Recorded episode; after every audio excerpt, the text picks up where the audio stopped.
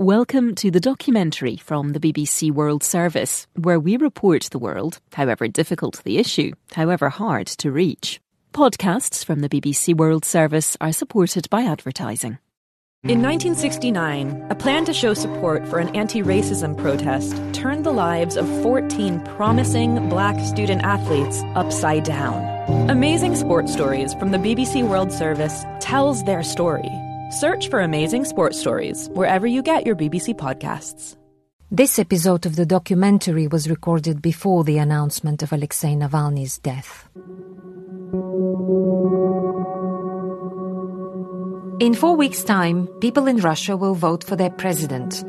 No surprises are expected. Vladimir Putin, the man who's been in power for 25 years, will win. He is definitely a true star of this election. It feels like people have nothing else to talk about. This is not about President Putin, rather about a dead cat called Twix very bad and evil train conductor threw him out of the train, and uh, there was a huge outcry. The Twix saga captured the limelight and stirred emotions, stealing attention away from the election. If this election could be summed up in one word, it would be formality. In what felt like a staged conversation with a group of admirers, Putin somewhat reluctantly agreed to run for a fifth term in office. This isn't an election in the traditional sense. It's all happening for one reason and one reason alone, which is to give Vladimir Putin's rule legitimacy and to create the illusion of democracy.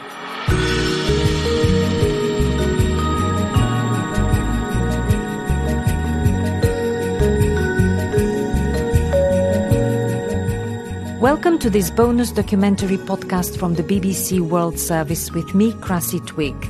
I present the Global Jigsaw podcast from BBC Monitoring, where we look at the world through the lens of its media to understand the competing narratives.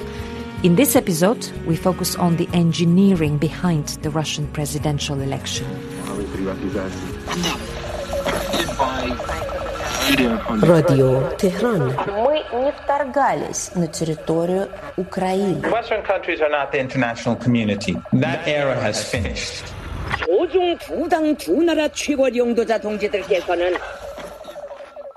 When we talk about the Russian election, there's an important caveat that Vitaly Shevchenko, our Russia editor at BBC Monitoring, is keen to stress.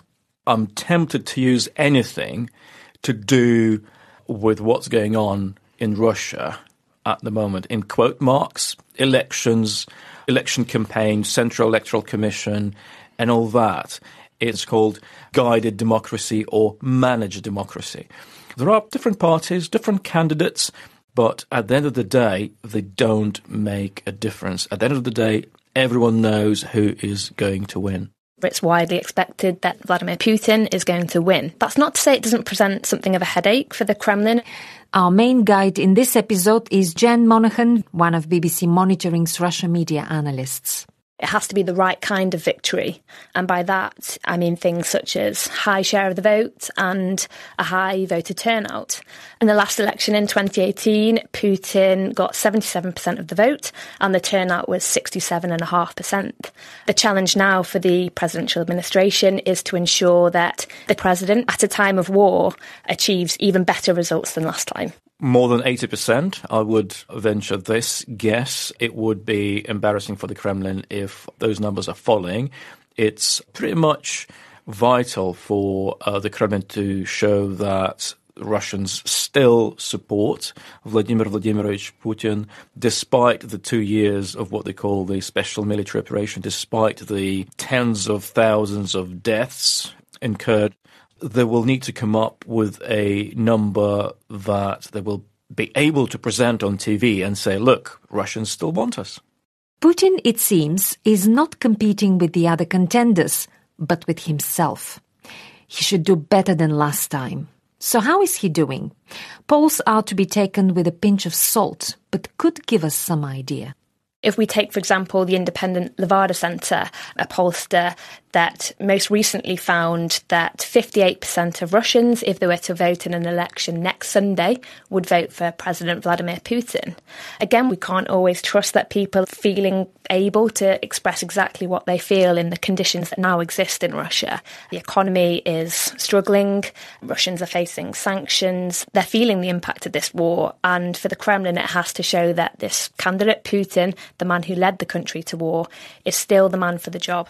It's clear that the Kremlin is facing a challenge if it wants to reach the target number which might explain why some new election rules were introduced, as well as additional restrictions on reporting from voting stations. This time, the election is going to be run over three days this could be seen as stretching the resources of election monitors quite thinly. This year, many more voters will be able to vote electronically. Interestingly, there was a report by a Russian independent news outlet called Agentstvo that found that the 29 regions where electronic voting has been allowed this time around were the 29 regions in which Putin's vote share and turnout share were much lower than compared to elsewhere in the country in the last election. So you can see why critics are concerned by these changes.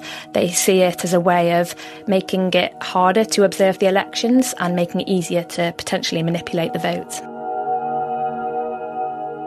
The election preparation unfolded in a carefully choreographed manner, starting with the top man playing hard to get. Putin was asked during a televised awards ceremony by a military officer who had lost his son in the war to stand for re election. в лице всего нашего народа хотел бы просить вас принять участие в этих выборах. And Putin, in response, replied he had had different thoughts at different times, but that he understood there is no other way. В разное время у меня были разные мысли, но сейчас вы правы. The message is essentially that Putin is taking on a selfless act on behalf of the country and he's giving the people what they want. This message has since been reflected in TV campaigns and Putin is the people's candidate. As this is still presented as an election, even if in name only, there must be more than one voting choice. So who are the other presidential hopefuls and how did they get there? So, in order to stand in the Russian presidential election, candidates have to submit various documents to the Central Electoral Commission. These might include things such as signatures collected on their behalf. There are candidates who've formally been registered to run by the Central Electoral Commission. These are the Communist Party candidate Nikolai Kharitonov, the Nationalist Liberal Democratic Party of Russia candidate Leonid Slutsky, and the centre right New People Party candidate Vladislav Davankov. All of these candidates support the war. None of these candidates have criticised Putin. And in fact, all of these candidates, in various ways, have said that they don't expect to win in this election. These candidates are considered members of what they call in Russia systemic opposition. The systemic opposition really are those members of the opposition who are allowed to participate in the parliamentary system. These are parties that broadly support Putin and his government and are not really going to cause that much trouble for the Kremlin. They're in effect sanctioned by the Kremlin. So the systemic opposition is the one designed to support the Kremlin. As for the incumbent, he is not running as a candidate of a party, but as a self-nominated one. It's a technicality that means he needs to collect at least 100,000 signatures, which were promptly gathered across the country.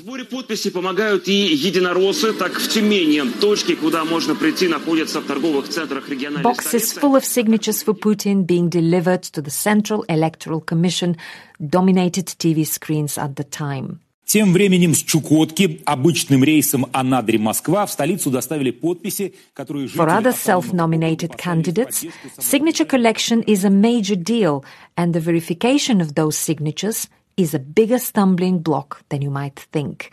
Most contenders are ruled out usually at this stage.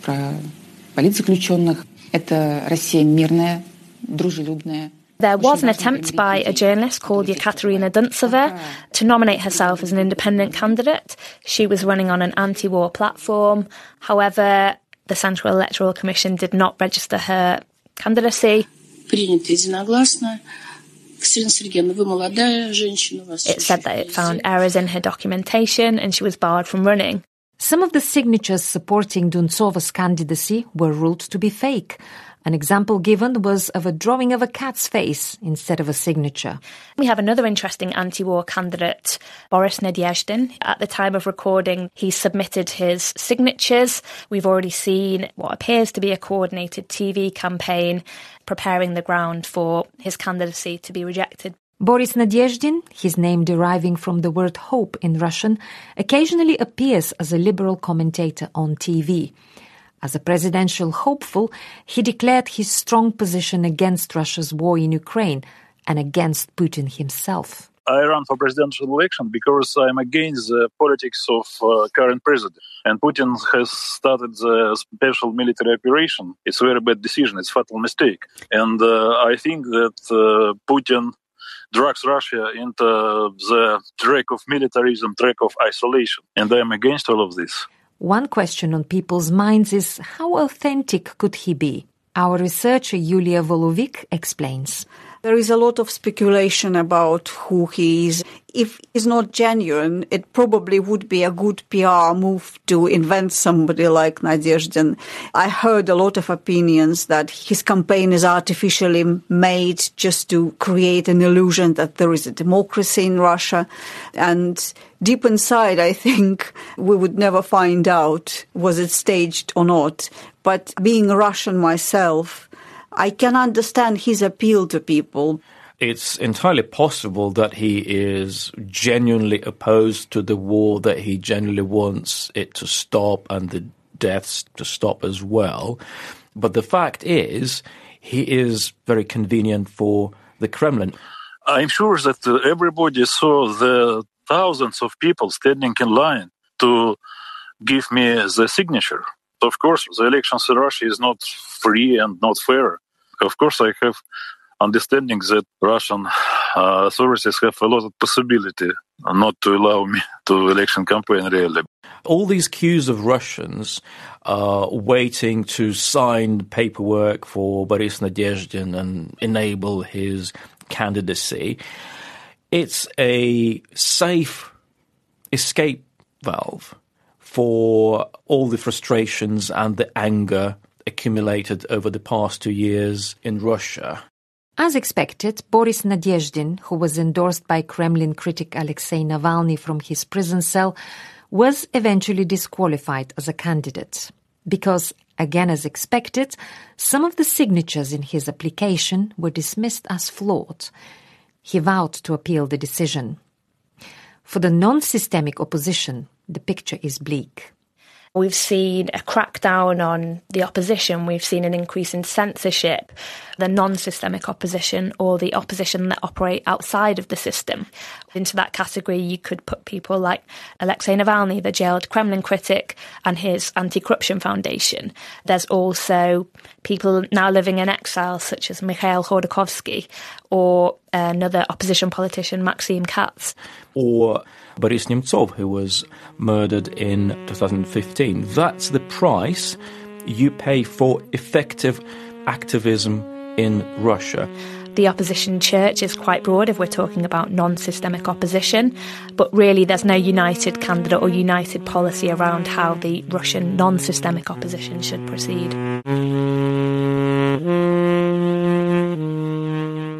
You are listening to the Global Jigsaw from BBC Monitoring.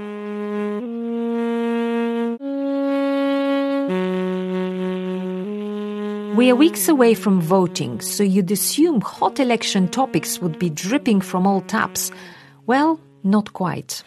State media know that their role is to present Putin as the candidate of the Russian people, the man who will protect Russia against the West and all its alleged depravities.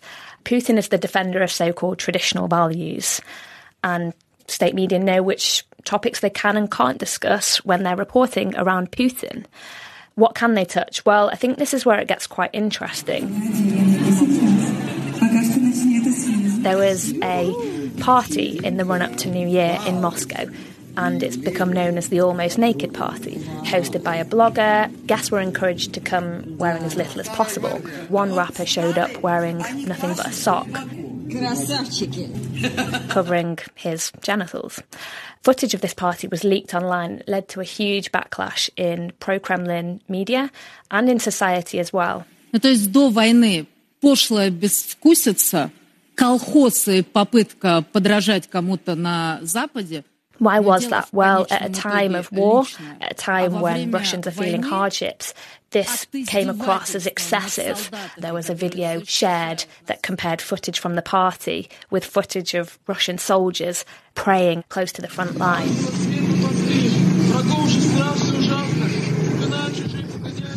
Even the president waded into the scandal. Гениталии обнажают или заднее место показывают. Ну, такие тоже нужны чудики. Talking there about freaks who bare their genitals or show their backsides. The system was mobilized, the celebrities were forced to issue apologies. И бы очень хотела попросить второй шанс. И пришел, но не знал о характере событий, которые будут происходить за этими Настя и Филипп и Дима Билан сказали важные слова. The club where the party took place had its operations suspended. The rapper who wore a sock ended up being jailed for 15 days and fined 200,000 rubles um, on charges of petty hooliganism and promoting so called LGBT propaganda. Another story that caused moral outrage ahead of the election was that of a ginger and white cat called Twix. Twix the cat was a family pet who was travelling on a train and was accidentally booted off this train by a train attendant who thought it was a stray.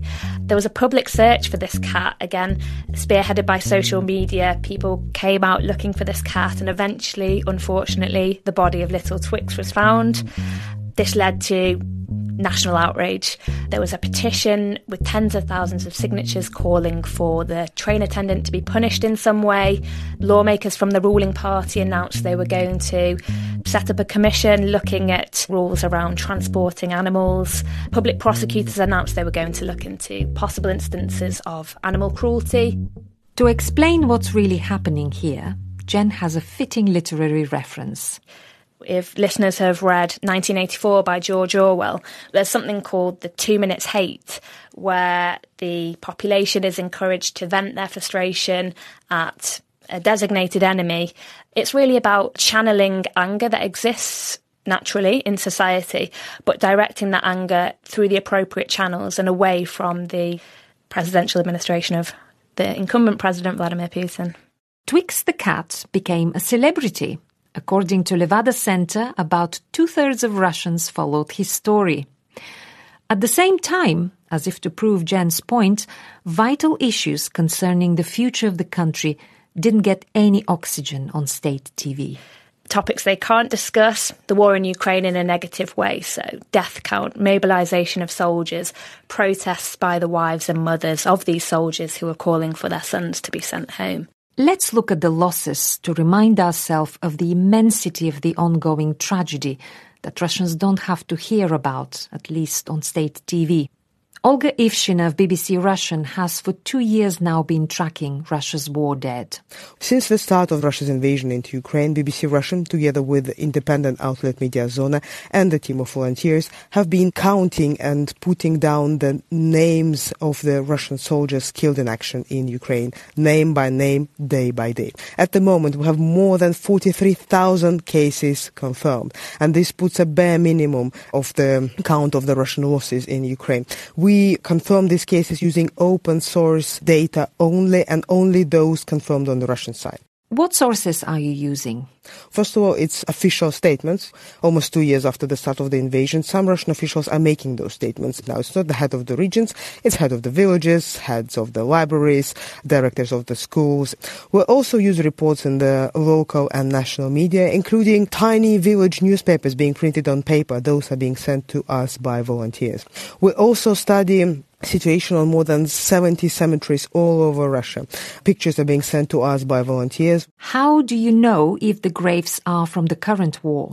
We studied those with great care and the tombs of uh, soldiers killed in Ukraine are, are quite specific. They have flags, pictures of people in military uniform and wreaths.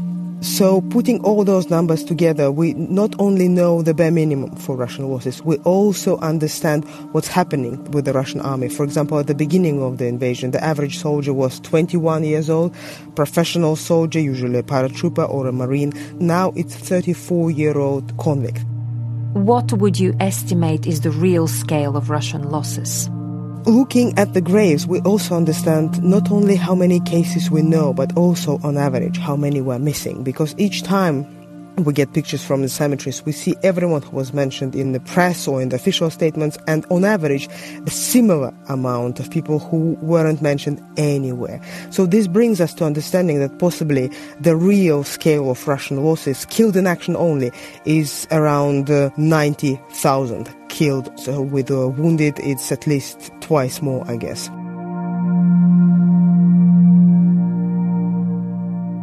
What impact does the ongoing war have on Putin's standing?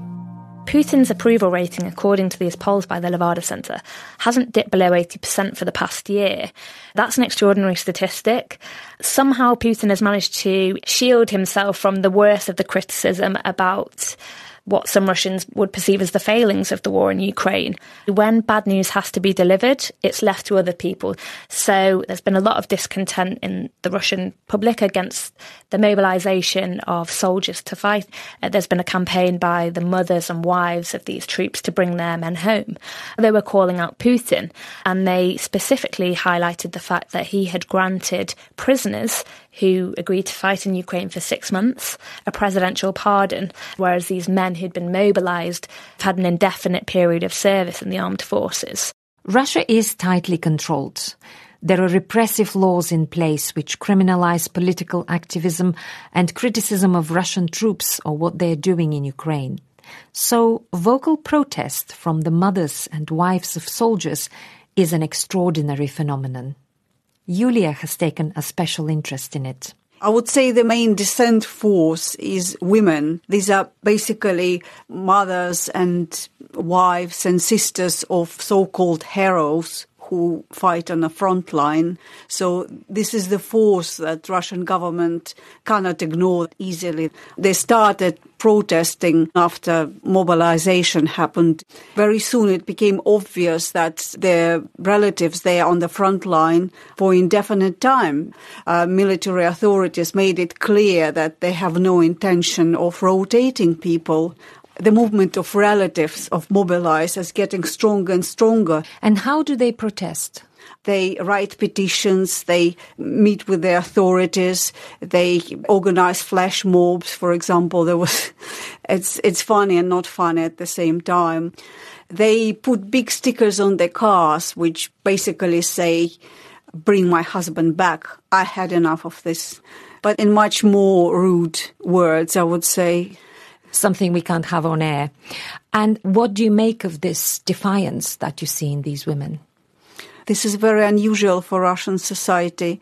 I can imagine these women must be absolutely desperate if they dare to protest openly.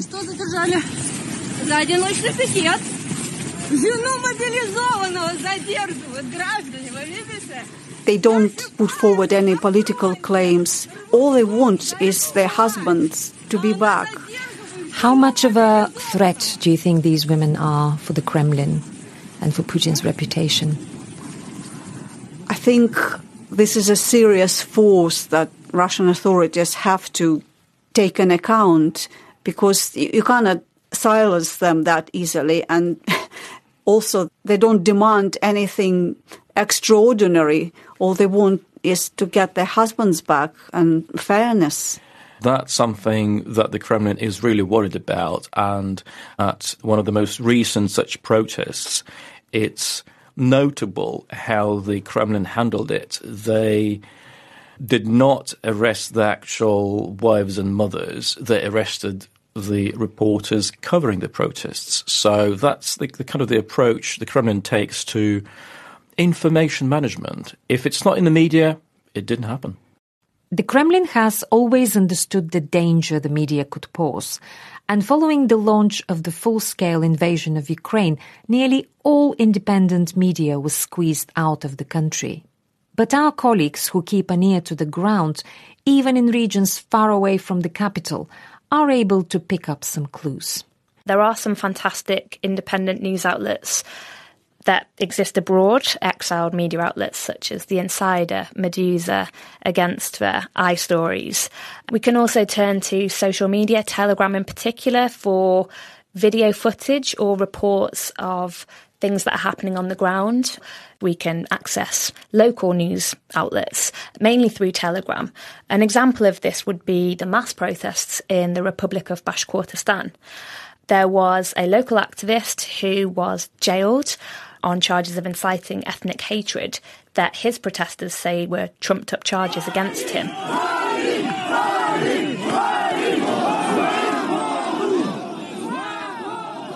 This was a popular member of the local community, and thousands of people came out onto the streets to protest his sentence. They also called for the resignation of the local head of the republic. And in fact, if we look at the Russian Republic of Dagestan in Russia's south, last October there were protests there. Anti Semitic pogroms. So these issues have been flagged as local issues that really the heads of the republics and the governors need to be across and, and need to manage in this election campaign. And do you think there's a difference in the narratives that you see playing out in different regions? And is there a race between these governors to deliver for the Kremlin? I think there is a race. I think the way that the whole system is set up in Russia now is it rewards loyalty and it punishes disloyalty, and by that I also include failure to achieve objective targets. According to Kommersant's reporting, the presidential administration wants these elections to be run calmly and really without trouble. Another new element of this election is an expected show of loyalty from what Russia calls its new territories. These are in fact regions of occupied Ukraine, where campaigning has been in full swing since early December the Kremlin, in one way, wants to make it easier for certain people to vote. So, just to take, for example, the Russian occupied territories of Ukraine that Russia now claims as its own. There are efforts there to ensure that those living in those territories will be able to vote, even if they don't have a Russian passport. In contrast, the voting experience of Russians living abroad would be somewhat more complicated the almost 11 million Russians who are living outside of the country, for them it's going to be a lot more difficult to vote. They'll have to travel back to Russia to obtain documentation in the first place that's going to allow them to then vote outside of the country. Then they'll have to go in person to an embassy or a consulate to register their vote. Some of these Russians are on wanted lists. They're on charges trumped up charges, some would say. And really, if you think about either going back to Russia to get your documentation or entering a consulate or an embassy, essentially you're subjecting yourself to Russian law that exists on that territory. And many of these Russians are scared or don't want to do that. A creeping doubt by the Russians about their leader, despite his supposed 80% popularity rating, has found an expression in a conspiracy theory. It's the belief that Putin has multiple body doubles, often saving him from the chore of having to meet ordinary people. This theory took off in a big way outside Russia too, after the invasion of Ukraine. It had such a popular appeal that Vladimir Putin's spokesperson Dmitry Peskov had to issue a jokey denial. Эксперты гадают, их три или четыре. Да? А Путин у нас один. Experts are trying to guess if there are three or four body doubles, but we have only one Putin, he says here to a round of applause. But despite his denial, my colleague Adam Robinson from our Russia team went ahead to investigate the theory. It's the kind of thing Russians generally tend to believe about their government that it's all kind of conspiracies, that everything's secret, it's skullduggery. This goes back to Soviet and even probably Tsarist times. Um, and there've always been this sort of slightly jokey just assumption. Of course, Putin has body doubles because he's got this reputation of being a very paranoid, suspicious guy who is constantly obsessed about security details. And it's just kind of become mainstream recently since the war started. And one of the reasons is the Ukrainians have picked it up. And I think they kind of quite like to use it because it's obviously a good weapon of psychological warfare because you're portraying Putin as this coward who's afraid to come out and meet people because he thinks they're going to try and assassinate him. And the other reason is that I think recently there was a sort of a change in his behavior. Like during COVID, he conducted every meeting through video um, conferences. And that continued long after COVID had ended. He was still hunkering in his bunker. And then all of a sudden, he did start to come out and he went for a visit to occupied Ukraine. And he actually met people, pressed the flesh.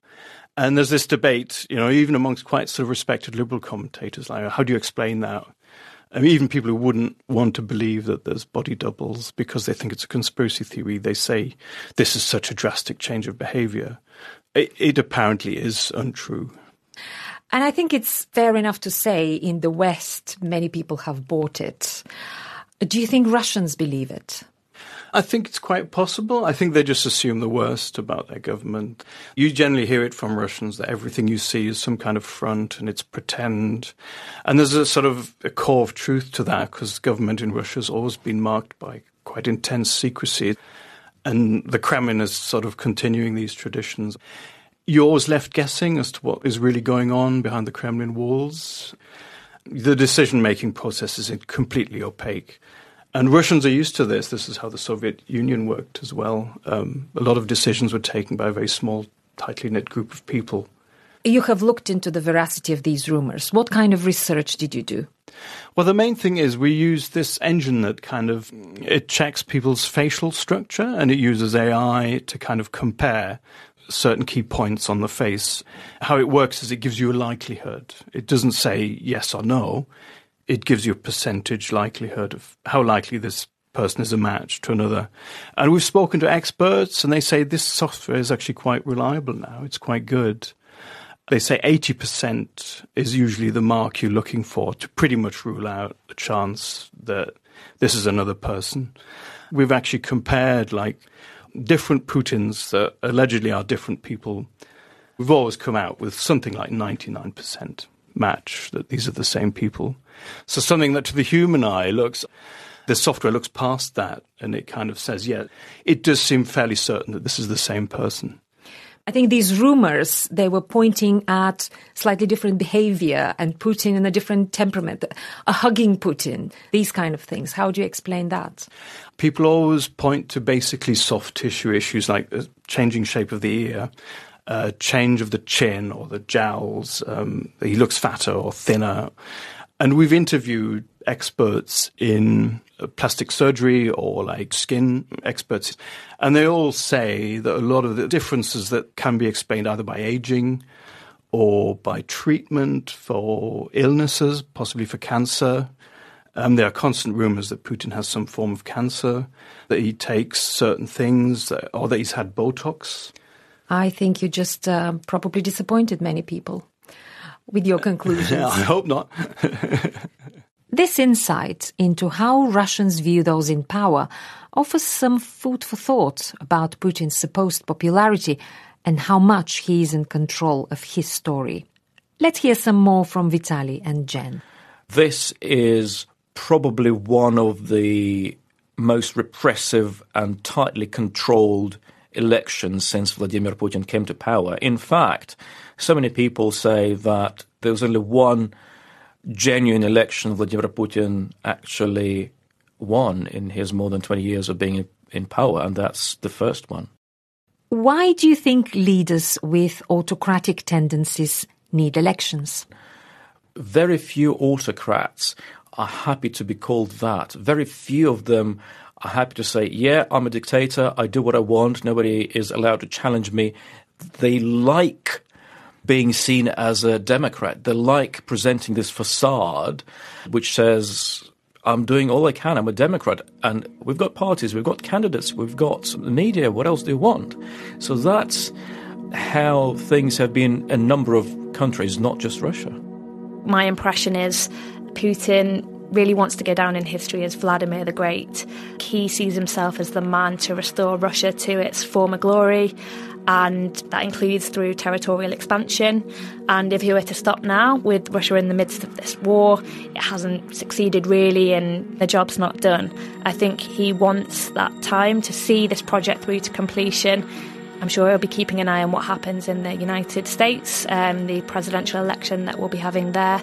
If reports are to be believed, the Kremlin will be looking for a Donald Trump victory because it's widely believed in Russia that Trump will be willing to come to some sort of settlement or agreement with Russia over Ukraine.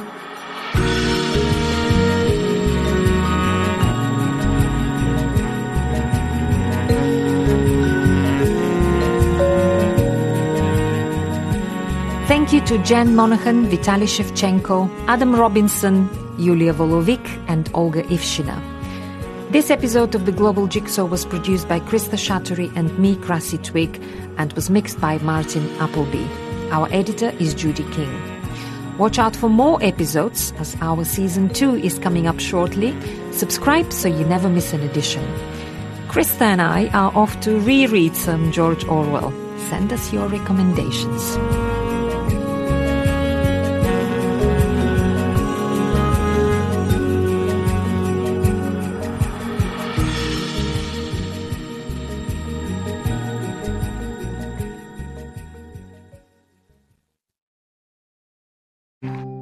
Who were the Black 14? 14 football players who were at University of Wyoming in 1969. 14 student athletes who paid a heavy price for planning a show of support against racism.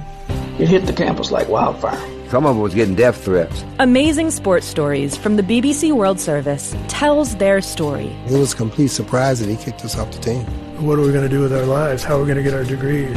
Search for Amazing Sports Stories wherever you get your BBC podcasts.